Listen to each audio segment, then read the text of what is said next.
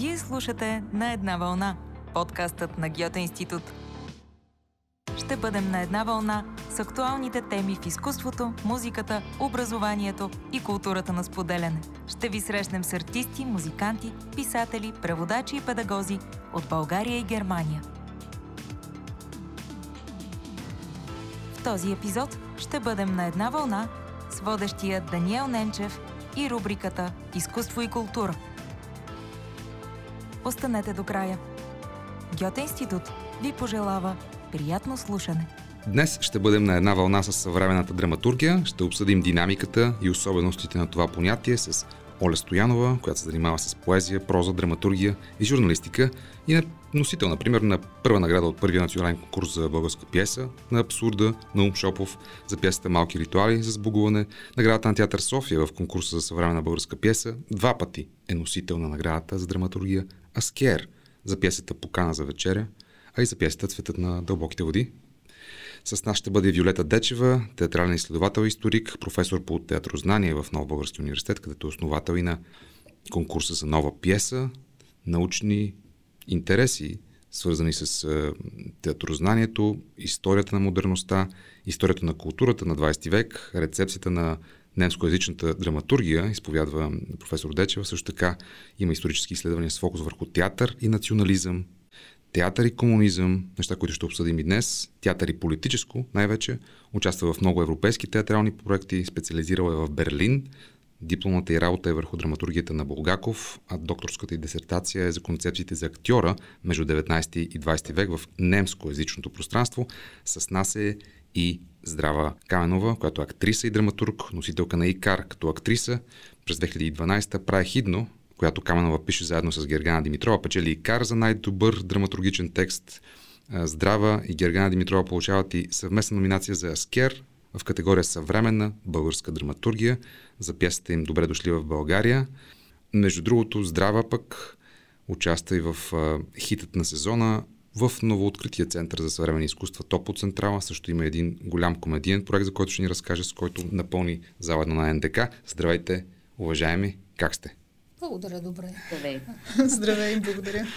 Да, дълго въведение, но все пак, нали знаете този подход на журналиста да каже всички титли и преимущества на своите гости, така той да стъпи на раменете им и цялата инициатива да изглежда авторитетна. Нали усещате?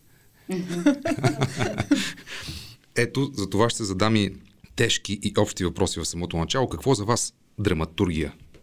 Какво значи драматургия? С една дума, с едно изречение. Ами аз веднъж, докато си разхождах детето, една жена на пейката си разхождаше нейното, то плачеше и тя каза: „Маме, стига си била такава драматургия." Ето, това е драматургия. Професор Дечева. Какво е драматургия? Способността да превърнеш материала във форма, предназначена за сцена. Еха, колко синтезирано. Оля? При мен е просто писане за театър или по-скоро, ако е за лично аз как го виждам, това е диалог. Чистия диалог. Много хубаво. А какво прави драматургът? Оля? Драматурга, може би не мога да говоря, да обобщавам аз какво правя, пиша без да мисля какво ще се случи след това, за да имам цялата свобода, всичко да си бъде в мои ръце и да имам свободата нищо да не се случи. А по-нататък какво ще се случи наистина е сложно, понеже театърът е тежка машина и трябват много усилия да се бута. Аз като че ли нямам много голямо желание да водя битки. Но пък имаш способност за диалог, след като много от твоите проекти са успешни. Да, много обичам диалога, обичам разговорите. Добре, за вас какво прави драматургът, професоре? И после актрисата и драматурга. Да. Аз предлагам обратно. Първо драматурзите, после аз, защото добрата теория върви винаги след практиката, не обратното. Okay. Ами, за мен писането за театър е моят начин някакси да вкарам в някаква рамка света около мене и да рамкирам някакви важни за мен неща, като теми, като усещания, като цигара, която ако си страстен пушач, трябва да изпушиш, за да ти олекне. Тя някакси психотерапевтично действа лично на мен, вярвам, че и на публиката. Здрава рамкира нещата. Тя е художник в общия смисъл на това понятие, чрез драматургия и игра на сцена. Професор Дечева. Драматургът е човек, който първо не знае, че е драматург. Обаче със сигурност знае, че пише за хора, които имат смелостта да излязат пред останалите, да застанат пред останалите. Така че той им дава тези действия и текстове, които сам по себе си човек няма. Но като се отдели от другите, има смелостта да ги каже. Това са актьорите, разбира се. Ех, вече този подкаст става хубав. Усещам го. Сега ще влезем и в дискусия. Не, има много съдбоносни неща, защото в хита на сезона, който се случи тия дни в Топло Централа, има интервю с критик, матриарха на българската критика, професор Дили Вечева. И това, че се срещаме веднага след премиерата... Матриарха? Чули? Леле, не знаех, че съм станала и матриарх. Боже, да, кажете ми сега, това не е ли съдба? Преди малко ви разказах, че се говори за заседнал асансьор и засядам в асансьора оня ден и вие ме викате на разговор с матриарха на българската. Внимавай какво пишеш. Да. Аз не знаех, да не би да съм герой на вашите сюжети. Да. Този път, да, много се радвам да дойдете да гледате. Много хубаво. Вижте как изкуството копира живота, пък и живота копира изкуството. Мисля, че това е една великолепна синергия в публичното пространство, но Здрава, разкажи ни всъщност за тези два актуални твои опита. Първо с асансьора, защото това е по-емоционалната история, с която да задържим слушателя, след което за хитът на сезона. Да не улекотим все пак много разговора, не знам. Не, ти накратко. Има отказ, една героиня, която трябва да излезе на сцената, качвайки се в асансьор. Асансьора трябва да я отведе до сцената, но асансьора засяда и там тя измисля песен, която става хит благодарение на драмата, която е преживяла, защото то, нали, всичко от преживяното идва, големите неща. Но няма да изпея. Не напротив. Не, никакъв случай не мога да изпея. Добре. Ако нямаше професори в студиото, може би ще се усмея. Професор, мога ли да ви помоля да излезете за секунда? Не! Ето, портата е затворена.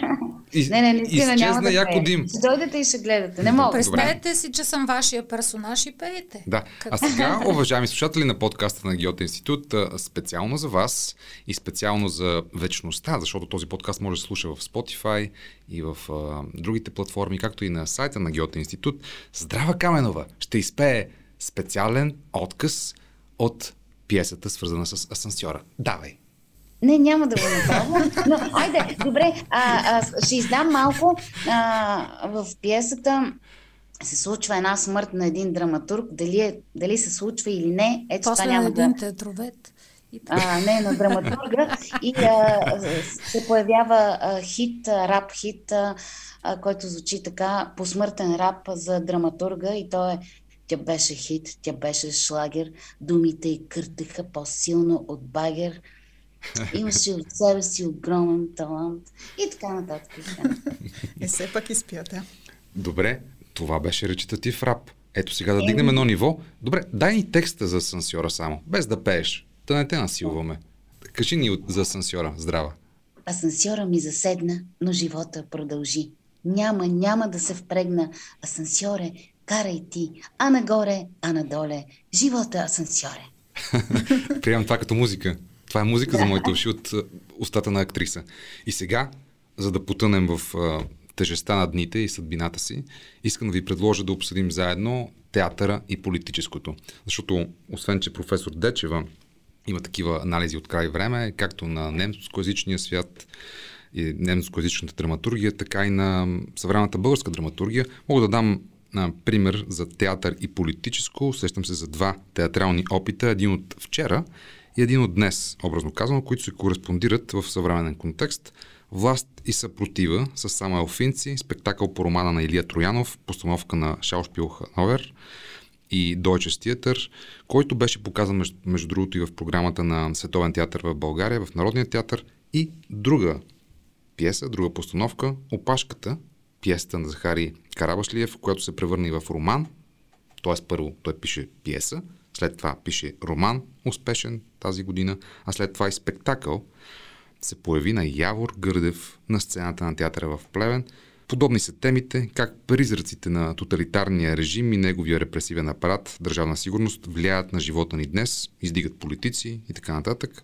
Вие какви паралели бихте направили между тези две драматурги? Сигурен съм, че познавате текстовете и този театър, такъв тип театър. Един и идва от немскоязичния свят, другата пиеса от България. Професор Дечева, скача този подкаст. Скача, нали се усеща? Да, абсолютно. Богате. Абсолютно. Виждам как скачате от конкретни представления към обща тема с политическото. Честно казано, това едно представление или текст да се занимава с актуални партийни или политически теми в момента не го прави непременно политическо. Mm-hmm. Онова, което прави театъра политически, е формата. Начинът, по който работи с материала. Всъщност това е начинът, по който драматурга формира един или друг материал, с който работи. Известен е примера на... Това е, може би, най-красноречивия пример, който всъщност Брехт дава на среща с студентите, след като се завръща от Америка в Австрия. Примера, който той дава, е с Шекспир. Казва, в пиеста на Шекспир няма и помен от актуални събития, които по това време са се случили в Англия на тематично ниво. Но неговата драматургия най-добре ни показва възхода на Англия по това време. Най-голямото събитие на епохата е разгромяването на испанската армада. Но нямаме никъде такъв факт в драматургията на Шекспир, както знаете. Тоест, начинът, по който Шекспир работи с материала, е неговата гледна точка към ставащото в Англия. Известно е, че публиката е гледала неговите пиеси именно през актуалните събития. Особено Хамлет. Карол Шмид пише своята книга, своята теза върху Хамлет, именно стъпвайки на тези факти от изследванията. Така че нека да не бъркаме използването на партийни и политически сюжети на тематично ниво с политическия театър. От една страна е това. От друга страна, театър е винаги политически. В един по-едър смисъл на тази дума, т.е. той винаги е свързан с полиса. Винаги е свързан с гражданското, винаги е свързан с начин, по който обществото мисли себе си. Когато тази връзка се скъса между театъра и обществото, театър изпада в тежка криза, дълбока криза. Често дори в такъв разрив, че дълго време не може да се върне към вниманието на обществото. Когато питаме важен ли е театъра за едно общество, това е точно връзката, която е добре да държим пред погледа си. Пак казвам, това в никакъв случай не означава отражение, но означава да се занимава непременно с актуалните сюжети на времето. Това означава отношение обаче към невралгичните казуси на обществото, в което той намира своите форми, намира своето съществуване като институция, като връзка с публиката.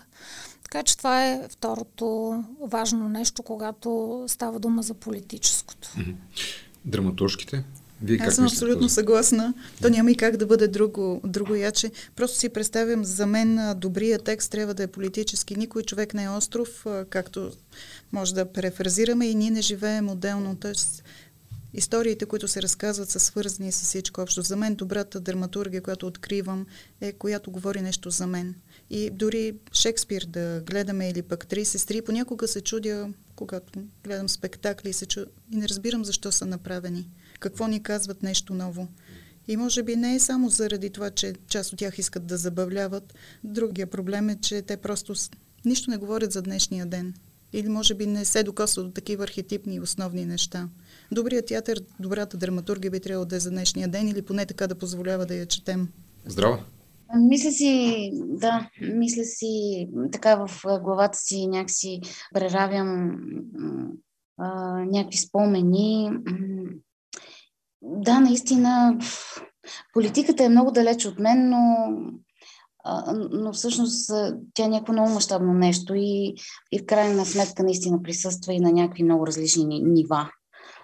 И няма как да не бъде и засягана, когато текстът е по-мащабен и по-конкретен. И ако е конкретен, той ще засегне и битието, и политиката, и общи настроения в обществото.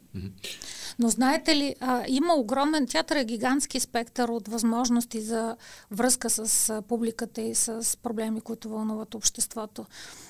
Една голяма част от него, и то качествена част от него, е свързана все пак с развлечението. Аз не бих отмахнала с лесна ръка този сегмент от театъра, защото има една много голяма зона, свързана с well-made драмата, с много доброто писане, което също е вид техне и то висококачествено в областта на театъра.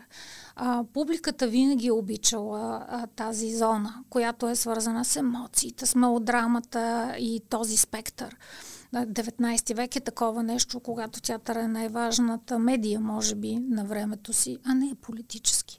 Тоест тази терапевтична страна на театъра не бива да се забравя и да се изпуска никога. Но когато говорим за, когато става дума за политическото и политическото мислене, има един сегмент от театъра, който върви малко по-напред. Който се занимава повече с проблемите на обществото в момента. Благодарим, че слушате На една вълна. Ако ви харесва разговорът ни, споделете епизода с вашите приятели. Продължаваме. Много ми се ще. Моля ви, отговорете, да дадем примери и за двата типа театър. Театър, който е политически ангажиран или най-вече ангажиран с полиса, с проблемите, с съвременните въпроси, които съставляват културата, обществото, формите на съвместно съжителство, мисиите и визиите за бъдещето. И от друга страна театъра, който е за развлечение, за разтуха, за да отидеш там и да се смееш, да се забавляваш, да съпреживееш общото състояние на празник от общуването с сцената и актьорите. Да. За другото, аз така имам едно наблюдение, мое лично, може и да е грешно, че в българския театър някакси гилдията има едно такова негативно отношение към точно този тип театър, който се опитва да размива и да работи с емоциите на едно такова по-първично, но не. И то има нива, между другото. То не може всичко да... Дори в забавлението има нива и степени. Говорим, поне аз имах предвид, най-ниските нива. Защото иначе много по-хубаво важните неща да се казват през хумор или самоирония и подобни инструменти. Да, прави ми впечатление, че много рядко биват поощрявани така, и отбелязвани изобщо представления, които са сатирични или комедийни. Като че ли малко ни е страх от този жанр, някакси да го разнищваме повече. Ето анализаторът. Стига да има добри примери. Може да обобщи и да анализира тази ситуация. Да ви кажа, голямо объркване има в България по тази тема. Защото аз като казах, че това е важен сегмент, имам предвид начина, по който една театрална практика и драматургията, с която работи, се институционализира. В България няма този тип разделение между комерциален и в този смисъл самоиздържащ се театър, който се занимава, както казах вече, с... Това е много високо равнище театър, впрочем. Направене на драматургия, която използва, на прекрасни актьори. Това е абонаментна система. Той се самоиздържа. Това е частен театър на практика. Публичният театър, този, който държавата финансира, вече се занимава с това, за което ние говорим. Той отговаря, така да се каже, за обществения интерес. В България няма такова разграничение. И по-често, така да се каже, разрива, скандалите, разправиите, свадите върват все по тая линия, кое е високо духовно, кое е развлекателно, което е абсолютно сбъркано. За мен. Когато имате огромен сегмент в театъра институционален, който е свързан с много добър репертуар, впрочем, тези театри в Германия играят реза, така както играят в България държавните, или както и не само в България, и в другите публични театри се играе тая драматургия. Те играят добра драматургия, актьорите им са чудесни. Имат и една високо образована публика, това обикновено е средната или висока средна класа, която ходи на театър, за която това е престижно нещо. Но пак казвам, това е институционалната организация. Когато имате публична сфера, немският театър е пример в това отношение, но не само, вижте, макар да е много различен, тази тема във Франция, тя също е свързана с публичния интерес.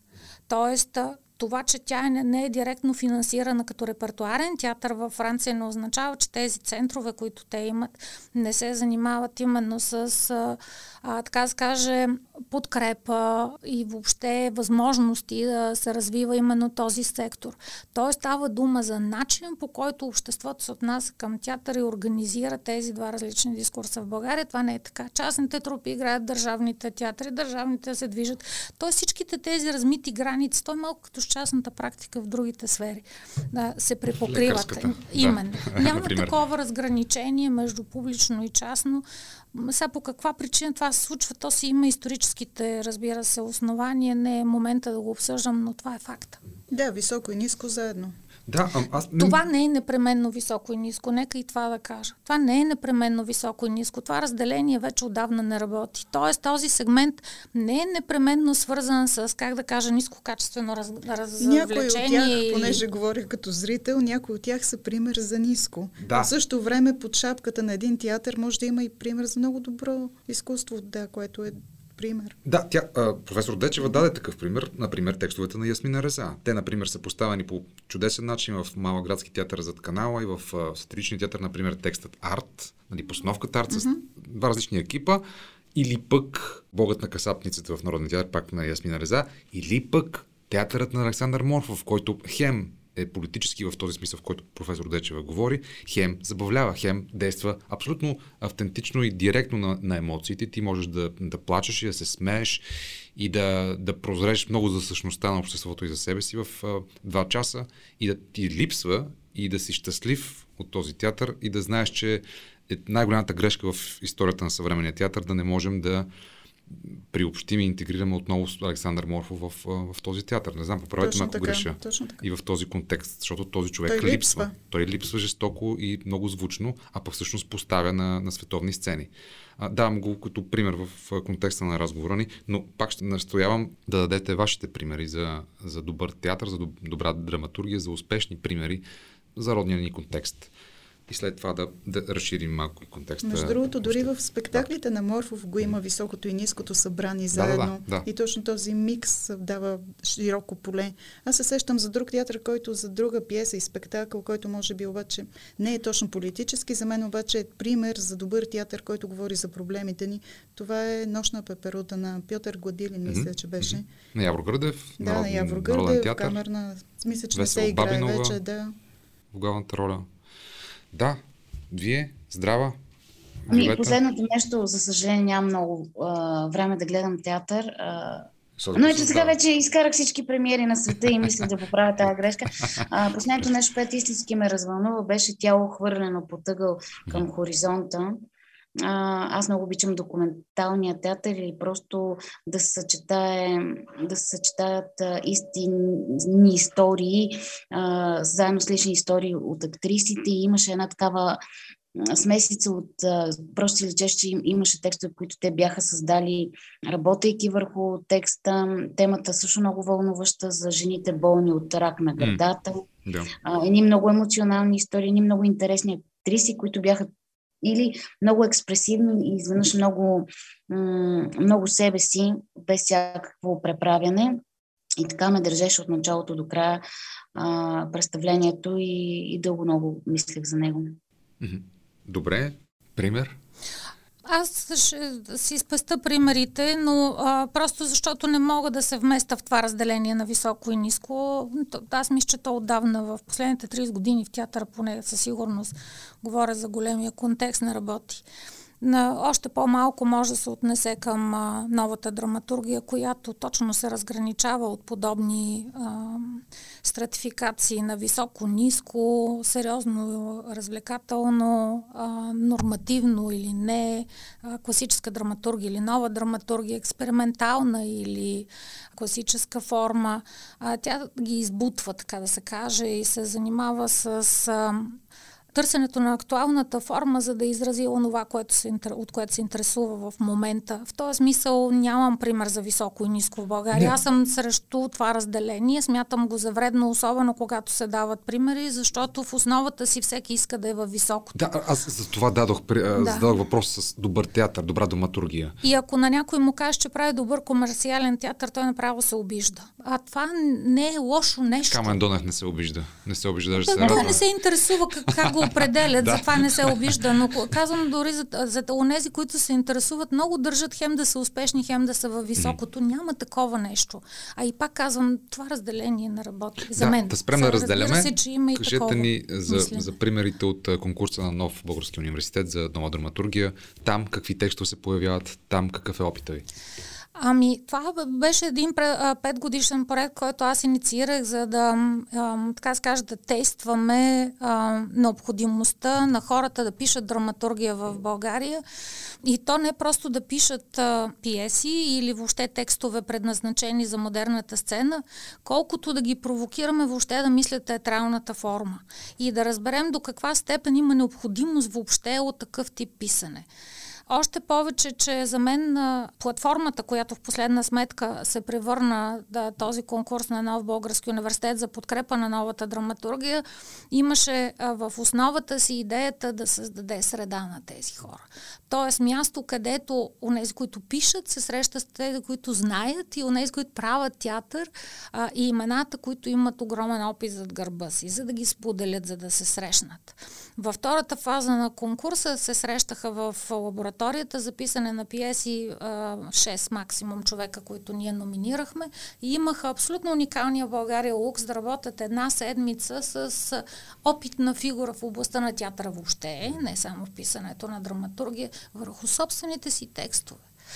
И след това, разбира се, този текст да намери своята реализация, както на сцена. Аз много държах това да бъде водещ Софийски театър, за да има, така да се каже, натиска директно на професионалистите, да видим до каква степен тези текстове ще издържат този натиск на сцената.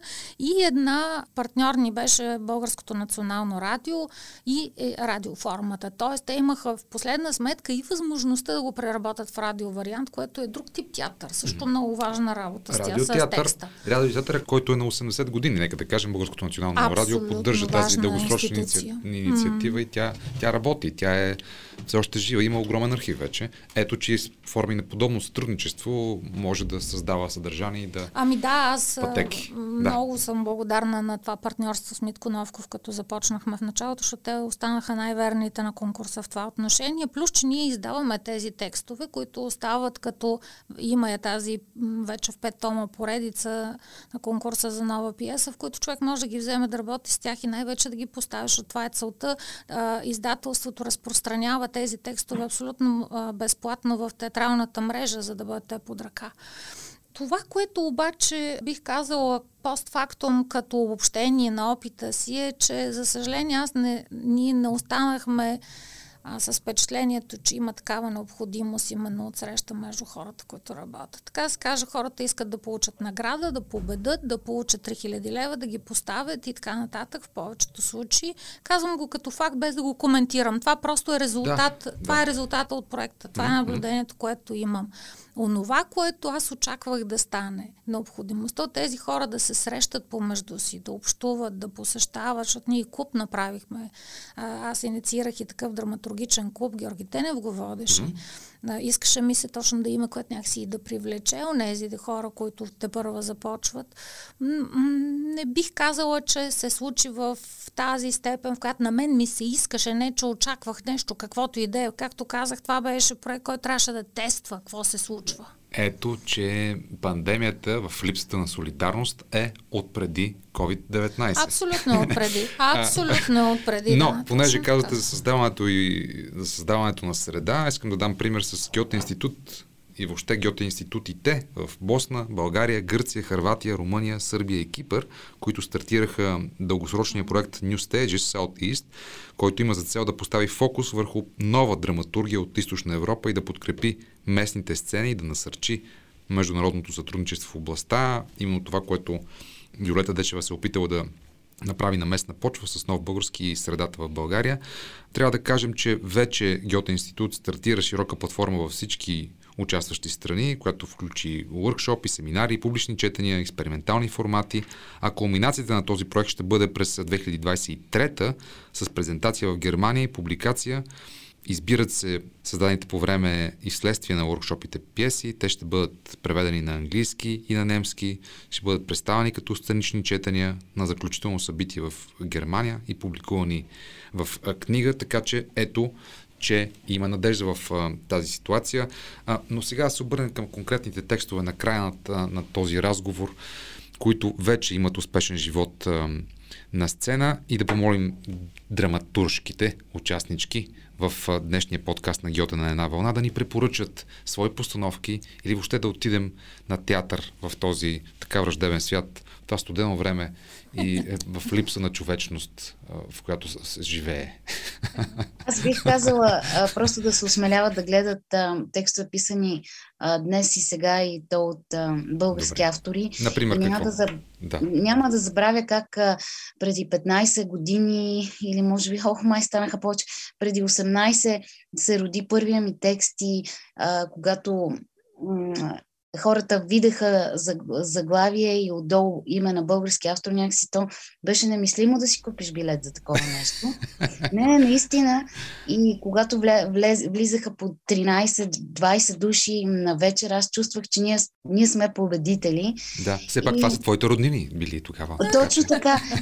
И някои излъгали се покрай тях. Да. И мисля, че тази битка я воюваме всеки ден, и тя вече си завзе някакви фронтове, и дори мисля, че стана някакъв обрат. Хората проявяват любопитство точно към българските автори. Да кажем, че наскоро вие напълнихте зала 1 на НДК. Здрава, разкажете ни за този опит накратко. Втория след Камен Донев случи. За пръв път ми се случва да игра пред толкова много хора. Доста емоционално, но няма да скрия, че предпочитам да виждам очите на 300, 400, 500 души, 2500 малко повече. Да. Не мога да ги видя, и това малко ми липсваше. И зъбите, нали? И зъбите. Да, те си вика нещо да си кажат и от сцената, пък те да ти отговорят, няма как да се случи. Но голямо признание от публиката, и то в това време... Някакси сено тия хора да ти казват: давай, продължавай, има смисъл и... Рекламирай спектаклите, Здрава. Да, почва рекламата. Гледайте Извънредно положение, Извънредно любовно в театро.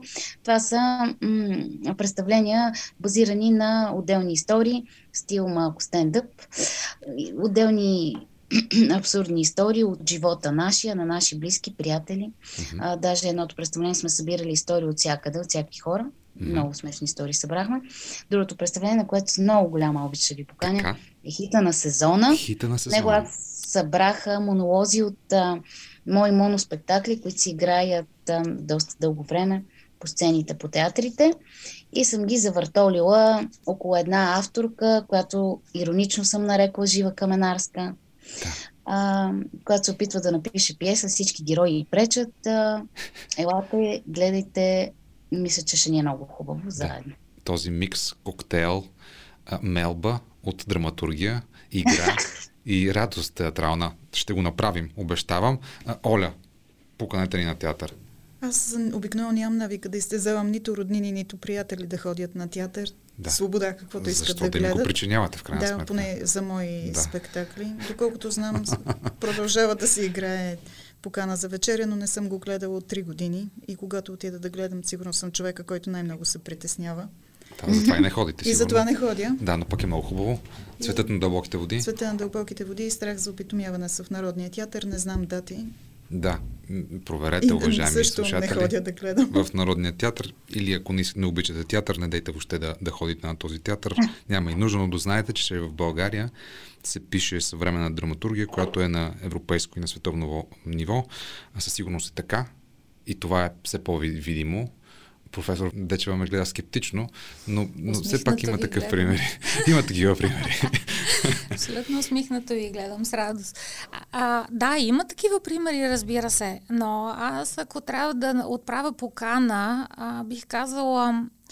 И ако наистина хората, които ходят на театъра, се интересуват, искат, така да се каже, да подкрепят българска драматургия или въобще да имат отношение към нея, това, заради което ние сме тук, новата българска драматургия, бих казала, ходете на представление, на чието афиши името на автора не ви е познато. Като прочетете текст от български автор, на който не познавате автора, точно това е хубаво да бъде вашия избор. Mm-hmm. Това е... начина, по който може да проверите как новите български драматурзи, младите автори се опитват да гледат на нашия живот. Там ще има изненада. Страхотно. Там може би ще видите провал, но това също е част от театъра и е хубаво преживяване. Театъра не е само възходяща линия на успехи, звезди, имена и прочие. Истинското театрално събитие е в тази среща, когато не знаете какво ви очаква, когато не знаете кой е автора, когато не знаете какъв е сюжета и името дори на актьорите много не ви говори. С други думи, бъдете по-любопитни към това, което ви предлага новата българска драматургия и приемете това предизвикателство в тези смътни времена, с което, разбира се, не казвам, не ходете на пиесите на Оля Стоянова или на Здрава Каменова, разбирате добре. Звезди в театъра. Които вече са звезди, които са в някакъв смисъл класици на новата драматургия. Уау. Ами, мисля, че няма по-подобаващ финал за днешния разговор. Останете с На една вълна, подкаста на Гьоте институт и в Spotify, сайта на Гьоте институт. Знаете, че На една вълна има теми, свързани с културата на споделяне, Creative Commons, с образованието и с музиката. От мен Даниел Ненчев и от Илиан Ружин.